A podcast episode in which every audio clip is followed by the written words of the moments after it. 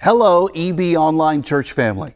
Whether you're watching us from home or you're down on the beach, maybe you're driving in your car or you're on our campus as part of our Stage 2 comeback, wherever you may be, thank you for making us part of your day. If you were with us last week, you might remember that we ended our study by saying that we must actively become embracers. We must embrace the person who lives in a different part of town, the person who came from a different part of the world. We must embrace the person who lives differently, votes differently, and even believes differently than we do. And we do all of this because embracing leads to healing. Now, Jesus was the master embracer. He was able to connect with and relate to wide ranging groups of people. He could talk deep theology with a member of the Jewish ruling council one minute and share a meal with a bunch of rowdy tax collectors the next. He had this godlike ability to read people and know exactly what to say and do. To a woman embarrassed and facing execution due to her indiscretions and others' hypocrisy, he looked at her and said, I don't condemn you. Now go and leave your life of sin. To a young man wrapped up tight in his righteous accomplishments and material accumulations, he said, There's still one thing you lack. Go sell everything you have and, and give to the poor, and then come follow me.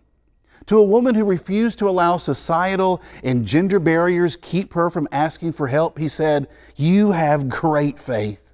And when he met a leper who believed he would never again feel another gentle caress, Jesus reached out his hand and he touched the man. Once, when Jesus saw merchants making it difficult for people to worship, he turned over their money tables and drove them out and their animals outside the temple courtyard with a whip.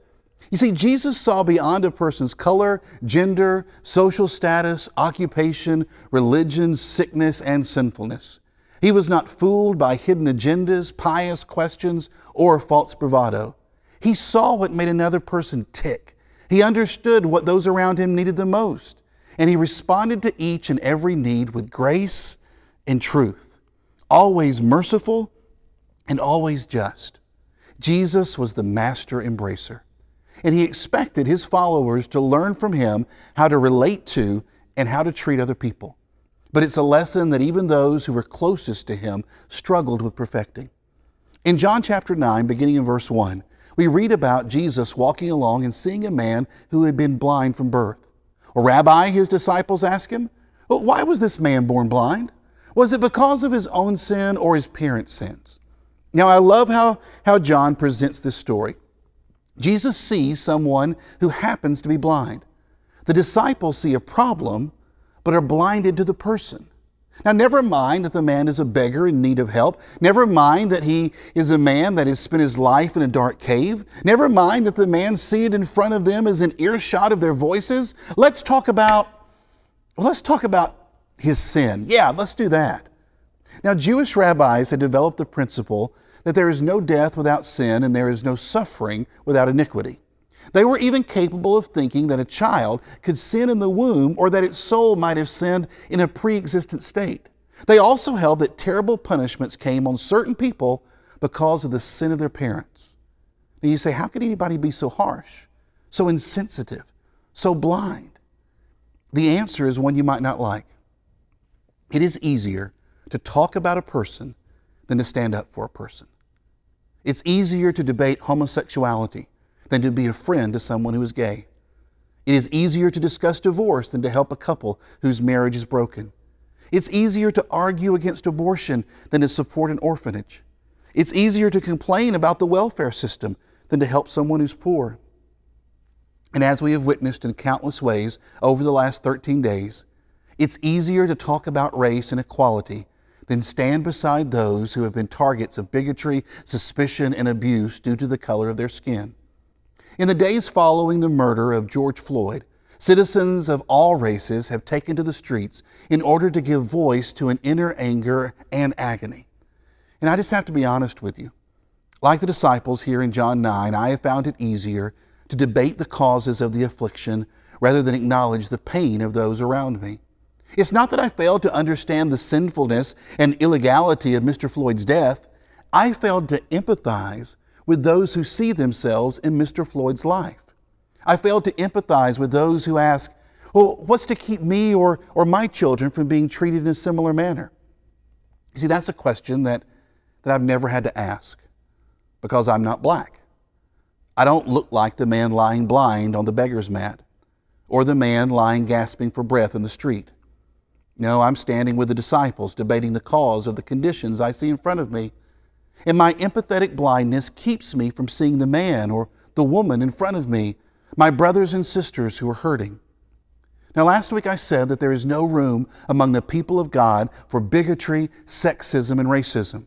And that any time we learn that someone has lost their life because of the color of their skin, or because of the way they talked, or because of where they went or who they went with, that we must condemn that action in the strongest possible way. I should have added that we must weep with those who weep. You see, intellectual agreement without empathetic response leaves our words hollow and suspect. It allows us to see the problems but be blind to the people.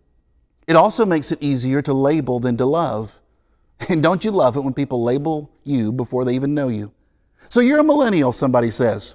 Translation, must be lazy and still live at home, right? so you're an accountant. Translation, must be boring.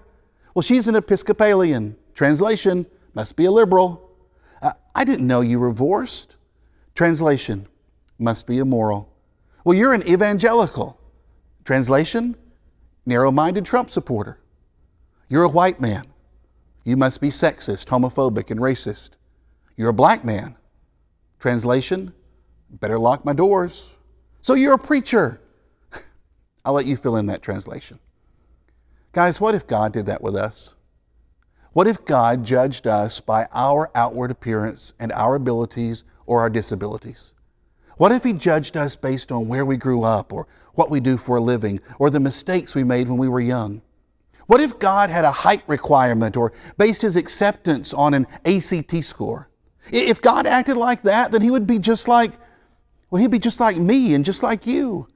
But thankfully, the Lord doesn't see things the way you see them. People judge by outward appearance, but the Lord looks at the heart. So Jesus had another view of the man born blind. Rather than see him as an opportunity for discussion, he saw him as an opportunity for God. Jesus has godly sight. So, why was the man born blind? So that God's power could be shown in him. Now, what a perspective Jesus has. The man wasn't a victim of fate, he was a miracle waiting to happen. Jesus didn't label him, he loved him, he helped him. The man hadn't been punished by God, he didn't lose the cosmic lottery. He, like you, was in need of the healing power of God's grace. He, just like you, was waiting for God to restore what had been missing since Eden perfection. See, because, and, and this has been the prophet's message to God's people for centuries, when the Messiah comes, imperfections will be made into perfection. And all members of God's creation will live in harmonious and life giving relationship with one another. So God would speak to the prophet Isaiah, telling him, Say to those with fearful hearts, Be strong, do not fear. Your God will come. He will come with vengeance, with divine retribution. He will come to save you. Then will the eyes of the blind be opened, and the ears of the deaf unstopped. Then will the lame leap like a deer, and the mute tongue shout for joy. The people of God were told that a day was coming when imperfection would be made into perfection. For the blind man of John 9, well, that day arrived when Jesus came walking by. The only way anything changes for him is for the power of God's grace to work mightily in his life.